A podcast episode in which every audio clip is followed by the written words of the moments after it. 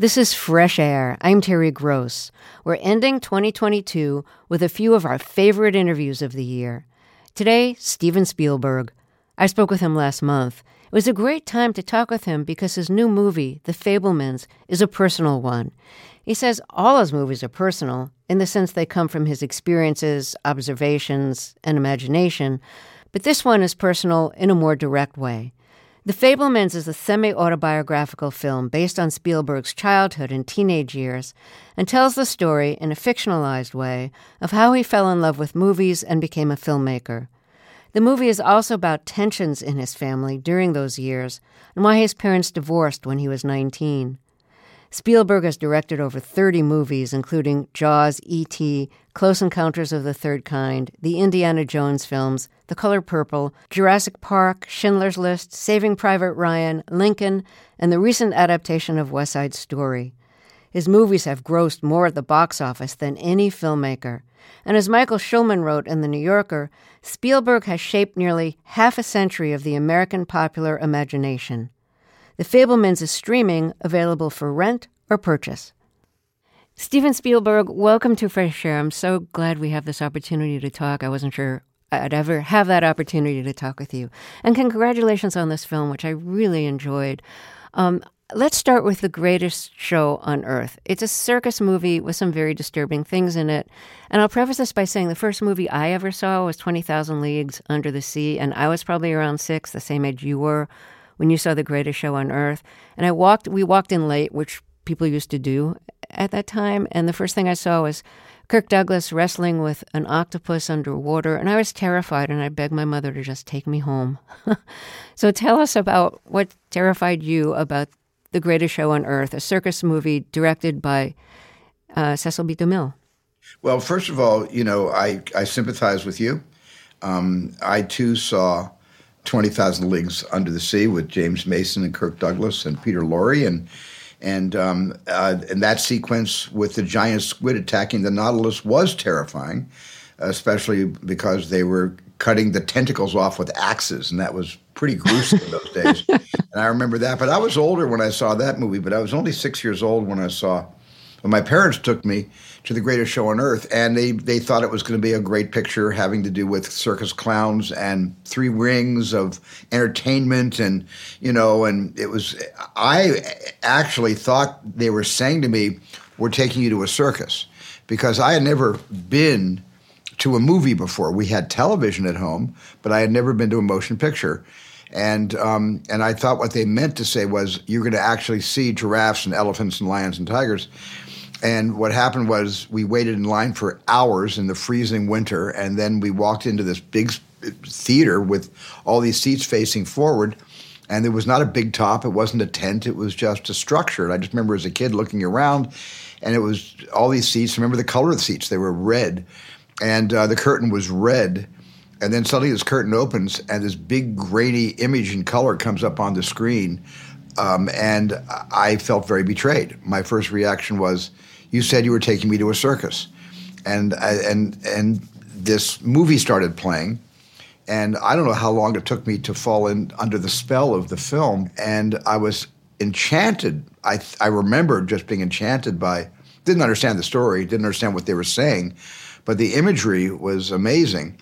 But then along came this horrible train crash and the train wreck was terrifying. And I wanted to leave the theater like you did with, uh, you know, with 20,000 Leagues. And I was knocking on my parents' shoulders. I wanted to get, I, I, was sinking as low as I could get in the, in my seat so as not to see the screen.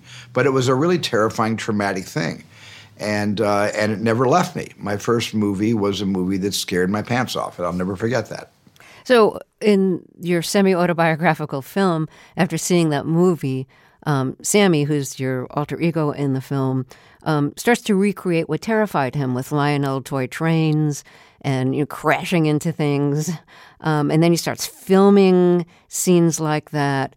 Uh, why did you want to recreate something that was most terrifying? Like, I wanted to just forget 20,000 Leagues Under the Sea, which obviously I haven't done.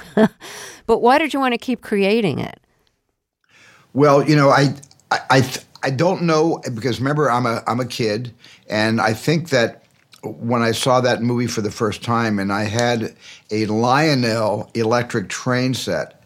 And by actually uh, crashing the train into things and watching the train derail and watching the the passenger cars and a couple of box cars and a caboose pile up, I was able to, I think, intuitively wrest back control of my fear.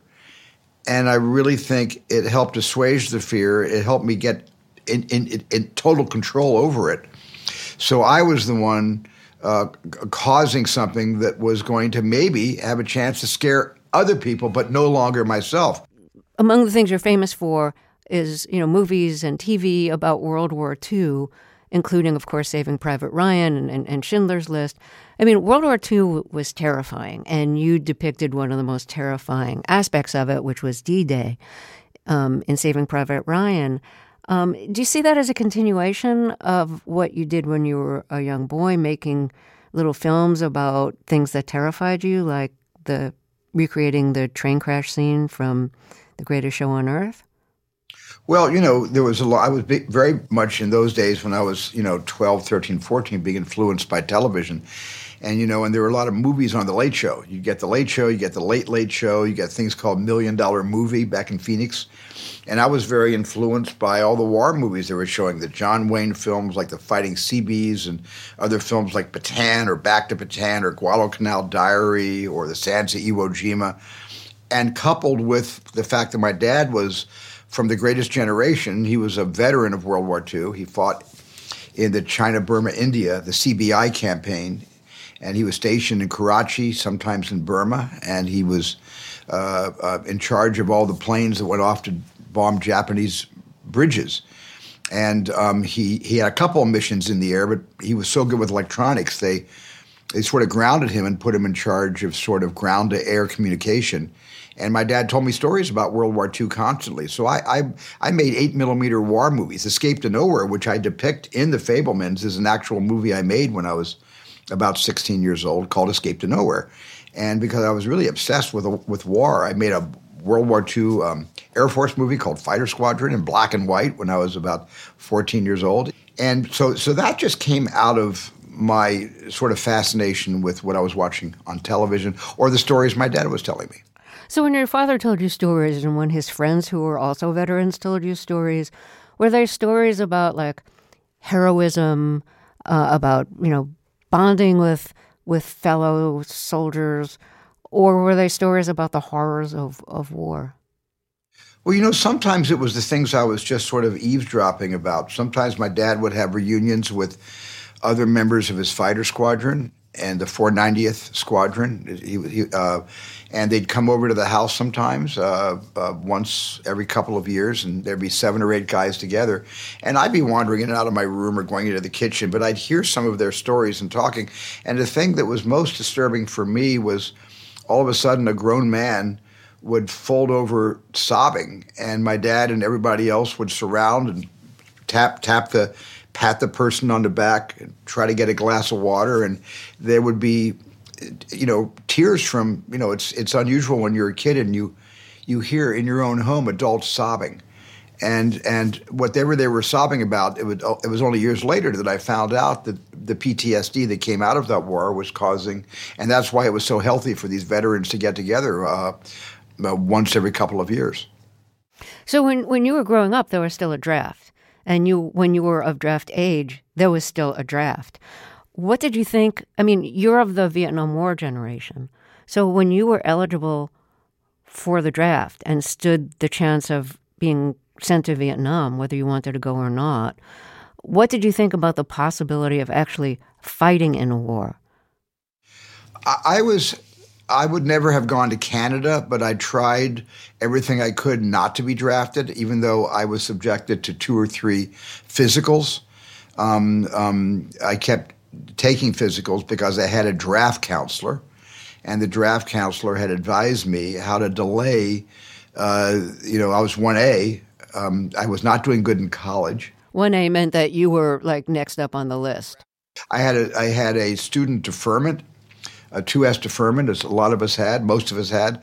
But um, when my grades dropped below a certain level, uh, my GPA dropped below a certain level, I was I, I lost my 2S deferment, became 1A, and was ordered up on my first physical, um, my second physical actually. My first physical, I was in high, I was in high school, a senior in high school, just turned 18, up in Northern California, and I was standing in line in a rainstorm outside to watch Stanley Kubrick's Doctor Strangelove and I was standing in the Doctor Strangelove live line, and I hear a horn honking, and I I recognize my dad's car, and he's parked on the curb right opposite the theater. It was in San Jose, and he's waving me over, and I run over to the car, and I jump in the car, and he hands me a letter from the Selective Service, and it was a letter that's that that was ordering me to report to have my first physical, and and I'll tell you the power movies, Terry, which is really interesting. I was terrified. I that letter was a, like a death warrant. And my dad was going to drive me home, and I said, "No, no, no! I got to see this movie." And I had the letter, and I put the letter in my back pocket and ran back in line, and and I saw the movie. And ten minutes into the movie, I forgot that my father had handed me what could could have been my death warrant that's what that Kubrick film did for me. It took my mind off of anything except that story of Armageddon, and um, and and that was another example of just the power of somebody telling me a story. Yeah, well, the story that took your mind off having to fight in war was a story about possible nuclear war and all the things that could go go wrong and lead to it. So it's funny that that was distracting you from the possibility of going to war yourself. So so how did you finally get out of being drafted? Well, because something called the lottery uh, was enacted. I was in college at the time, and they were announcing the lottery, and we all ran to a friend's uh, apartment, about 15, maybe 20 of us, and we turned on the TV and we watched the numbers come out of the drum. And my birthday, my number was 275. So right away, I was off the hook, but suddenly a number would come up for somebody else. It was number 19, and that person would start screaming and burst into tears, and and then another number would come over that we like was on on the bubble, like 110, and you didn't know whether that was going to be be, be the number that sent you to Vietnam. Um, but that was quite a day. I'll never forget that. So, with all the fear that you had about war and fighting in a war, and your father's friends occasionally leaning over and sobbing, thinking about the war. Why did you want to make war movies? You know, um, I just think I was uh, attracted to the sacrifice and to the gallantry. War kind of glorifies heroism, and Hollywood glorified war. You know, um, I knew based on the stories my dad and his friends were telling about World War II that there was no glory in war. And it was ugly and it was cruel and it was it was it was it was it was you know visually devastating and so I thought someday if I ever do make a war movie for real, it's got to be something that tells the truth about what those experiences had been for those young 17, 18, 19 year old boys storming Omaha Beach, let's say. So when I had the opportunity to make Robert Rodat's script into a movie, Saving Private Ryan, um, it can't be a glorification of war. It's just going to have to be the low down, dirty truth of what it was like for these young boys. Oh, and it's so it's especially for its time, it's so graphic in a way that like the World War II movies that you grew up with were not. You'd see people kind of you know step on grenades in those movies and their bodies would be thrown into the air but you didn't see like a severed limb. You didn't see another soldier carrying off a limb. You didn't see people throwing up on the boat you know on those little boats heading to the actual beach on d-day. You didn't see you know bloody bodies in the water you didn't see the true chaos of of, of war um, so I guess part of what you wanted to do is really show the the, uh, the the complete horror of being in a scene like that and the disorientation. Yes, I was willing to sacrifice um, um, the funding that my own company was provided with by financial backers who believed in myself and David Geffen and Jeffrey Katzenberg when we first formed DreamWorks. It was DreamWorks money, and I was kind of convinced that it was going to lose its shirt. That every single dollar we poured into Ryan, um, the movie cost, which now is a bargain, but the movie then cost 50, $59 million to make in 19, shot in 97, came out in 98. Um, I, I just wanted to tell the truth, and I didn't think anyone would see that film. And I was absolutely surprised that so many people around the world did go to see it. Are you afraid they wouldn't see it because it was it was too disturbing? I was afraid that the first people who saw it would just say it's too bloody. Don't put yourself through it. I know that you um, didn't storyboard the D-Day scene. At least that's what I've read. And so a lot of it was kind of figured out on the spot. And I don't know how you do that, how you could do that, because there's so much chaos, but it needs to be you know, like controlled chaos in a way. You need to know what you're shooting. So how did you how do you improvise a massive scene like that with explosions and dead bodies and bodies floating in the water and things blowing up? I mean, there's there's safety precautions you have to take you have to need you need to know where the camera is and the crew and the actors need to know what they're doing. Well the first thing was i didn't shoot it all in a couple of days. I mean obviously I mean, it took 25 days. It's a 25 minute sequence and it took 25 days to shoot 25 minutes. So i was only shooting a minute a day and because i hadn't storyboarded anything but i knew what the mission was. They had to get up the Vierville draw to get to the top of omaha beach. So i decided to shoot the entire sequence in continuity so I began in the Higgins boats, and then we got them out of the Higgins boats when they came under an intense fire, and we got them behind the Belgian gates, those tank traps, those big crosses in the sand, and we just, I in real time. Um, taking one little segment at a time, we progressed up the beach until on day 25 we got to the top, and um, and and so you know I, I I love improvising scenes. I mean, I love improvising shots. It's it's what I've done my whole life. It's what I did. I didn't do storyboards when I was a kid making eight millimeter movies, or in college making sixteen millimeter movies. I just improvised everything, and I love that. And in this sense, it allowed the chaos to be chaotic because there was no room for slick Hollywood setups. There was only room with a handheld camera. I kept imagining, you know, there's these great uh, uh, shots that Bob Capa, the wartime correspondent and brilliant photojournalist, had made. He was on Omaha Beach when those that first wave landed, but unfortunately, maybe 200 or more still photographs he took got, got ruined in a lab when the, the the negative was sent uh, to England to get developed, and somebody was so anxious to develop it, they ruined every single shot except nine. And those nine shots really gave me a visual style. I said, if I can get those nine Capa shots with the blurry, shaky, uh, messed up imagery, if I can make the whole Omaha Beach sequence look like the Bob Capa uh, salvage photos, it might give us a little glimpse into what it was like to, to actually fight a war like that. Coupled with all the veterans that I both spoke to, who told me what it was like to run on that beach with sand in their eyes and people being blown up to the left of them or the right of them and the smell of cordite in the air. And um, if I could make it chaotic, uh, it, it, might give us a little glimpse into what it was like to, to actually fight a war like that and be part of an invasion like that. And so I wasn't neat with any of the shots. And I shot really pretty much one camera at a time. Some some of the bigger scenes had two or three cameras, but mostly it was one camera, handheld the whole time.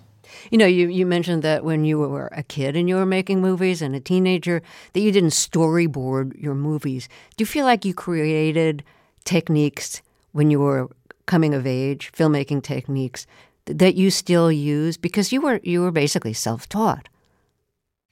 Yeah, I, I didn't go to film school. I was self taught, but I had great teachers. You know, um, all my influencers were the directors and the writers of the movies I was watching in theaters and on television.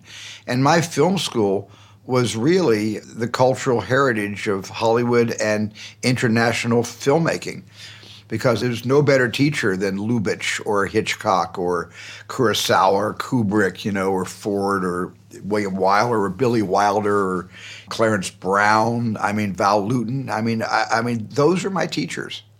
Oh, I'm glad you got Val Lewton in there. um, let's take a short break here and then we'll talk some more. If you're just joining us, my guest is Steven Spielberg. His new movie, The Fabelmans, is a semi autobiographical film about how he became a filmmaker and what his life was like when he was growing up. We'll be right back after a short break. I'm Terry Gross, and this is Fresh Air. This is Fresh Air. I'm Terry Gross. Let's get back to my interview with Steven Spielberg. His new film, The Fabelmans, is based on his early years as a boy and a teenager when he first saw movies and started making them. Part of your new movie is about, you know, growing up Jewish and when you moved to a, a largely Gentile suburb of California facing anti Semitism at school. I know you lost over 15 relatives in the Holocaust who were you know, relatives who were still in Europe. And your grandmother taught English to Holocaust survivors in America. And you knew Holocaust survivors who had numbers tattooed on their arms from their days in concentration camps and death camps. And you've said that's how you learned to count. That's how you learned math. How did that work? Well, it's not how I learned math. It's how I learned my numbers. Um, it, it's a it's, it's it's a very kind of perverse version of Sesame Street where I'd be sitting at these tables. I was just a kid. I was like three years old. It was back in Cincinnati. We didn't move till we didn't move to um, uh, um, New Jersey until I was it, probably three, four years old. And I just remember sitting around the table and a lot of very, very old people. And these people probably weren't very old. They were probably in their 30s or early 40s. But when you're a little kid, anybody who looks 30 or 40 looks like they're on the on death's doorstep you know yeah yeah and and they were old and they were speaking they were mainly speaking um, either yiddish or they were speaking german or they were speaking hungarian mainly hungarian and I, but I didn't know it then what the languages were later my mom and dad told me what the languages were it was mainly hungarian and um, my grandmother would teach them English. She was teaching them how to how to. They resettled in this country and they were learning English. My grandmother was their English teacher, and there was it was she was teaching a class in the Cincinnati house, maybe you know a large dining room table filled with survivors, and one man in particular. I kept looking at his his numbers, his his number tattooed on his forearm, and he started, you know, when when during the dinner break when everybody was eating and not learning he would point to the numbers and he would say that is a two and that is a four. And then he'd say and and this is a, a eight and that's a one. And then i'll never forget this. And he said and that's a nine. And then he crooked his arm and inverted his arm and said and see it becomes a six. It's magic. And now it's a nine. And now it's a six. And now it's a nine. And now it's a six. And that's really how i learned my numbers for the first time. And the irony of all that and the gift of that lesson never really dawned on me until I was much older. Did you understand at the time that those numbers were basically the ID numbers tattooed on arms because, you know, the the, the Jews were not humans to the Nazis, and they were just going to be worked to death or just you know put in ovens, and so this is just like um, the math to keep count of them and identify them. Did you understand the horror of that when you were learning math on their arms? No, I didn't know anything about that. I didn't know who they were. And I'm sure you don't sit a three year old kid down and explain the Holocaust to them. Uh, there was no way I'd be able to comprehend anything. Um, uh, was only years later that I had these recollections, and my mom and my grandparents would fill me in with what, what, what those days were like. Um, you said that when you were growing up, you were afraid of everything once you learned about the Holocaust and realized that you'd been, you know, um, in contact with so many Holocaust survivors, did the whole idea of the Holocaust uh, like terrify you and haunt you? And did you worry about something like that ever happening again? You know, the first time I really became, my parents talked a lot about the Holocaust, but it was never called the Holocaust. They never referred to it as the Shoah they always called it the great murders. They referred to the Holocaust as the great murders. And as a kid, that's a very dramatic thing to hear great murders, um, plural. Um, and I it, what the stories. There's only so much a story can do to scare a, a child, but imagery is is is is a powerful, powerful kind of um, bracing way of shocking you into realization of some kind, and they actually wheeled a 16 millimeter projector I believe, into our sixth or seventh grade classrooms in Phoenix, Arizona. And they showed us a 45 minute or so, maybe an hour long, black and white documentary called The Twisted Cross. And it was the first time I ever saw imagery of death. I had never seen a dead body until that documentary was shown to my class and uh, stacked up like cordwood you know, and I'll just never forget. I was, I was repulsed, and I was, I was terrified, and I really, when I came home that day, told my parents what they had shown us, and that was the first time after all the dis- dinner table discussions about the great murders and who we lost. That was the first time it was a film that got me really to realize that something had happened that would change, you know, that would change me forever. How did it change you? I became obsessed with learning more about it. And Schindler's List was the the culmination of all of the interest that from the seventh grade I had just been obsessed with it. Nothing was being taught, nothing was being shown. There were no movies made of it. I remember my parents went to see The Pawnbroker and they didn't take me, and I really wanted to see it. And they said it was too intense for me and didn't want me to see it. And there, so there were a couple things done about the Holocaust. Not many, but the pawnbroker that I later saw. That was. I wish I had seen it when when my parents saw it. That that that would have been a profound experience for me. Um, and it was just, and not a lot was being being written about the Holocaust either. And we didn't have access to the books that were, were that had been written, you know. And so it was not until I was really in my, I would say, 30s that there was more and more written about the Holocaust, and I started reading everything I could. Um, part of what your film is about is, you know, growing up Jewish. Um, you grew up in an Orthodox Jewish family. What did that mean? Did your family keep kosher, go to synagogue on days that were not the high holy days, uh, observe the Sabbath? What what did it mean in in practical terms?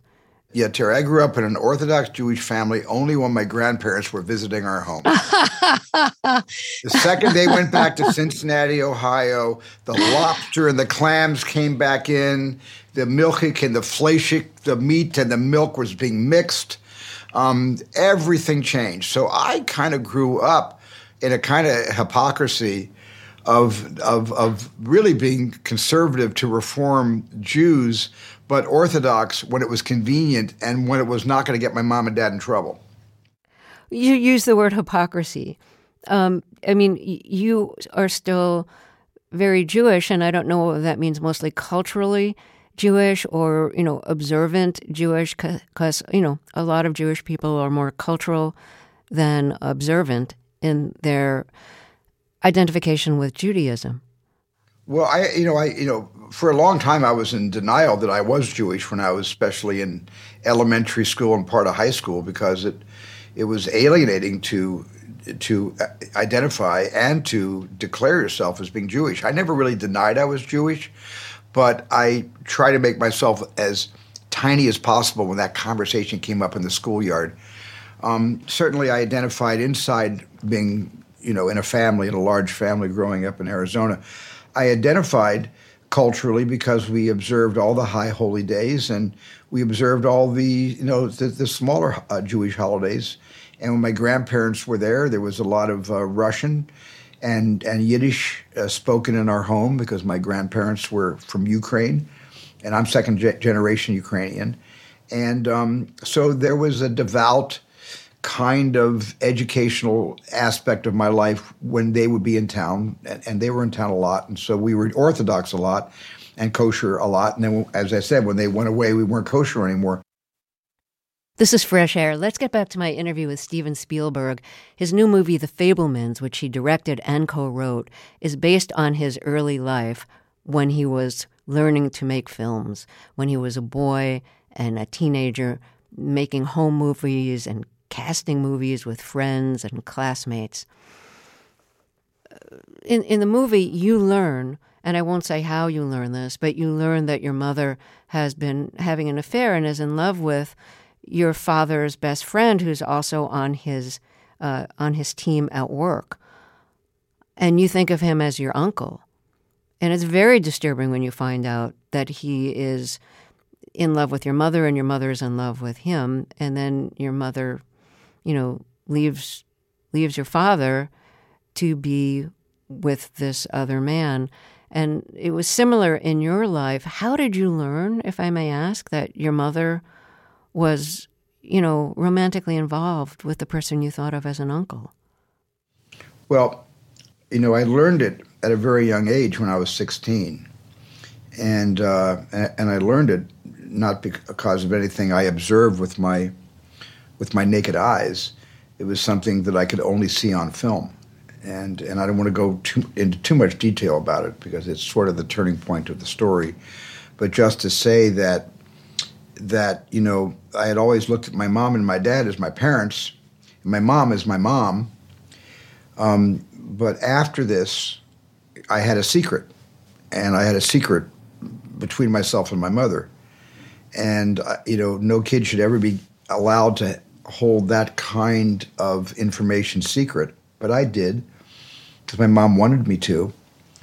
And and at the same time i went from looking at my mother as a parent and i started seeing her as a person for the first time um, almost in a way as a as a peer because we, we we you know we both had secrets and um, and it was a powerful it was a powerful load of responsibility to to to not say to anyone, especially my father, what I had discovered.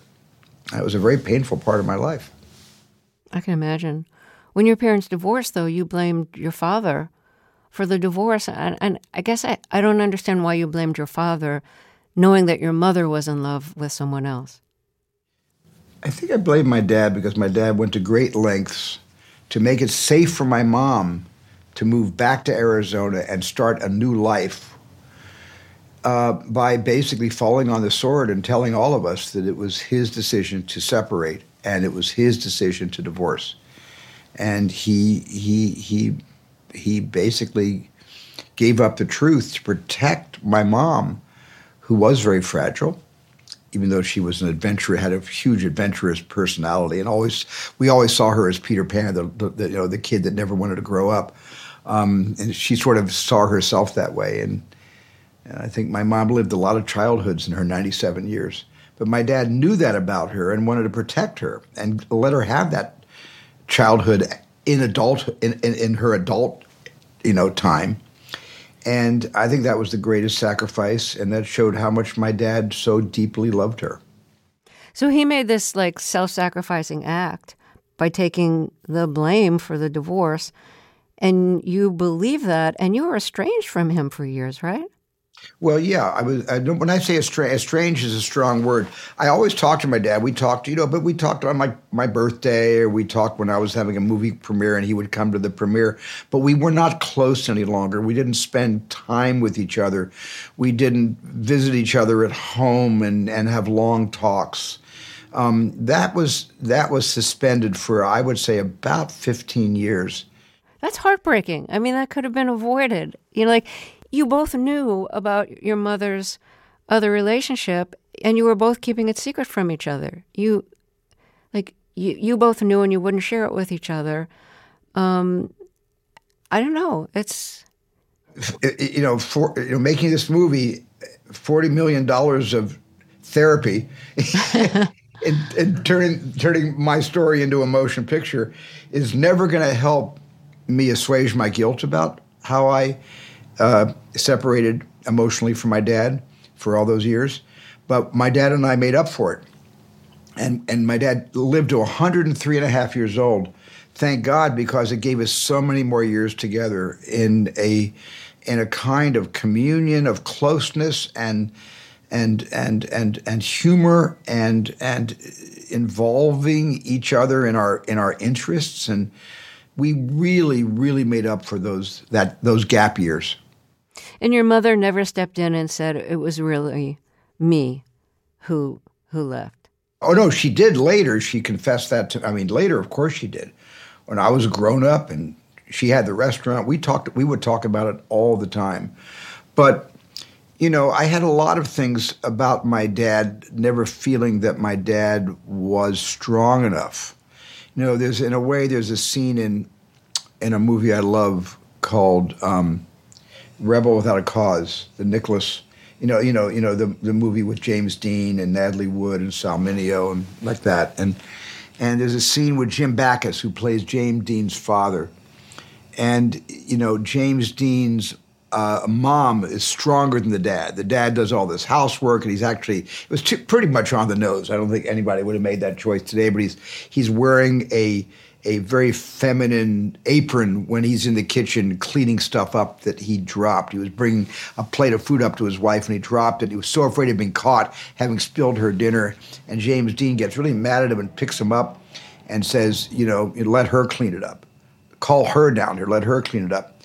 I had an interesting dynamic with my dad that I always felt that my dad wasn't strong enough when he was supposed to be the paterfamilias of the family it was my mom that kind of called the shots. She was a very strong woman and human person, and and and the image in the '60s and the '50s and '60s was about the men being sort of the dominant decision makers in the house. It was in, depicted in Life magazine and Look magazine and in movies and on television and it's certainly not the way it ever was. I know that now. But when I was a kid growing up with him, I wanted my dad to assert himself more. So there was more than just my dad falling on the sword to protect my mom that caused my distancing myself from my father. That's a shame too, because you had this image of what a man needs to be, and um, you know, this uh, stereotypical kind of, I think, out of date image of how man should be boss and be powerful and not wear an apron.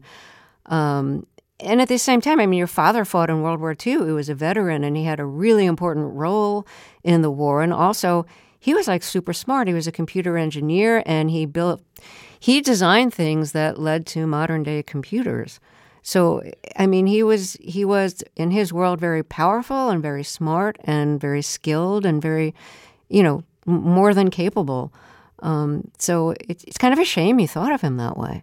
I think it's a shame. I lost I lost uh, 15 years. Um, yeah. um, he was always my father, but I lost 15 years of of deep friendship. But as I said, we made it up, you know, with like 28 years of of, of closeness. Let's take a short break here and then we'll talk some more. If you're just joining us, my guest is Steven Spielberg and his new film, which he co wrote and directed is called The Fabelmans. We'll be right back. This is Fresh Air. This is Fresh Air. Let's get back to my interview with Steven Spielberg. His new movie, The Fabelmans, which he directed and co wrote, is based on his early life when he was learning to make films, when he was a boy and a teenager making home movies and casting movies with friends and classmates. You know, in The Fabelmans, um, the teenage version of, of your alter ego um, makes a film of the annual school beach party in 1964 and shows it at the prom. And you know, the beach party there's like there's races, there's volleyball, people are swimming, people are flirting with each other, playing pranks on each other. Um, some seagulls, you know, do their thing on people's faces. Um, and then, you, so then you show it at the prom, and one of the kids in the film who's actually depicted in a very glorified way is so angry with the young filmmaker because he doesn't like how he's depicted. He thinks I'm I'm not really that person. Was there a moment in your life when you realized that being behind the camera gave you the power to portray somebody as you know, a, an almost like mythical godlike figure, or to kind of take them down a few notches? Well, you know, the camera isn't just a tool to, you know, through which to tell a story or by which to tell a story. A camera is could be a, a, a defensive weapon. And I think I was so sort of ostracized in that last year of high school that the camera became my defensive weapon. And um, and just as the camera had made some pretty scary discoveries for me as I was growing up with it, it also I used it to my advantage to to just try to get the bane of my existence in high school, this bully, simply to say, you know, good job, or hey, I liked I liked what you shot, you know, um, um, you know, and what really took place, I couldn't, and to this day can't figure out why that happened because I never got to know him that well and didn't understand what his family life or the complexities of his upbringing were that that that caused such a surprising reaction to my glorifying him, whereas he didn't think I was glorifying him, and and and so I I'll never know really. We we in our movie we make some we basically uh, try to explain it, but in real life it was never explained to me. He had that reaction, and then he that that was it. So um, you know, it just shows that sometimes it's more interesting not to show something than try to explain it deeply and try to, you know, make make all ends meet and make everything, you know, come out logical for an audience at the end. Sometimes, you know, there's no logic to the choices and the emotional reactions people have to things. You just have to. I just felt I had to tell it the way it happened to me. You mentioned scary discoveries that you made through shooting movies. Can you mention one? oh, there's many different discoveries, but one of the discoveries that happens all the time is that, um, and this is about acting, is that what looks subtle to the eye when I'm standing next to the camera and watching actors engaging in, in, in scene study as the cameras are turning, and what you see as the eye in, with your eye, and you think it's subtle and you think it's perfect, when you see it back on film, everything is louder and bigger than life on the screen. And I learned from a very early age directing television. First TV show I directed was when I was 22 years old. And I made a lot of mistakes by just trusting my evaluation of performance on, on, on a set and then realizing that oh my goodness i let my actors all go too far how, how come it's louder on the screen when it seemed perfectly natural on the day and that is uh, it took me years to figure out how to modulate performances so the the actors would would be at a level that I was seeking. I've saved this question for the end because it's a very very important question very profound, if I might brag. Um, so, are you aware, and I, I assume you may be, that a lot of porn films satirize the titles of real films or satirize the films themselves? And when John Waters was on our show, this was an interview years ago, he said his favorite was Shaving Ryan's Privates. And there's actually not only a porn film named that, there's a documentary about porn films that satirize real films. And that film, that documentary is titled Shaving Ryan's Privates. D- did you know about this? Uh, no, not until this very moment. Wow. I told you it was profound. well, you know, a lot of my films have had, you know, funny and sometimes uh, a little bit of anti-Semitic uh, uses of the title. Uh, so um, I just never heard that one before. Well, speaking of anti-Semitism, I mean, we're living in a period now where there's like a horrible resurgence in the U.S. Did you ever think you would see this in the U.S.? Not at this level, no. I mean, anti-Semitism has always been with us. It's always been there. It, it's it's sometimes it ebbs and flows, and in terms of uh, there was a lot of Holocaust denial, which has helped help lead me to to decide to make Thomas Keneally's, book Schindler's Ark into a movie Schindler's List, but um, but I've never seen anti-Semitism so much on the surface. It used to be subcutaneous. It used to be hinted at through innuendo and smart aleck remarks, um, but I've never seen it so blatantly a part of an entire ideology, which is appalling to me. And have you been the target of it as a famous filmmaker? I'm sure I have, but I don't read that stuff, and I'm sure I have. Yeah. Steven Spielberg, thank you so much, and um, continue to make movies that give us so much kind of pleasure and also pain. Thanks, Terry. Uh, this was a pleasure for me.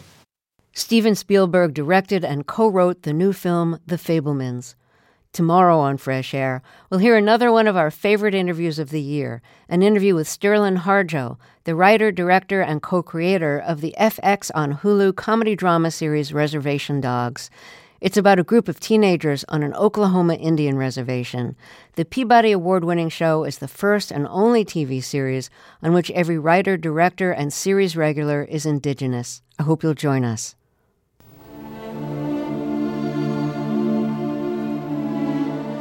Fresh Air's executive producer is Danny Miller. Our technical director is Audrey Bentham. Our engineer today is Adam Staniszewski. Our interviews and reviews are produced and edited by Amy Salit, Phyllis Myers, Sam Brigger, Lauren Krenzel, Teresa Madden, Henry Donato, Thea Chaloner, Seth Kelley, Susan Nyakundi, and Joel Wolfram. Our digital media producer is Molly Seavy-Nesper. Roberta Shorrock directs the show. I'm Terry Gross.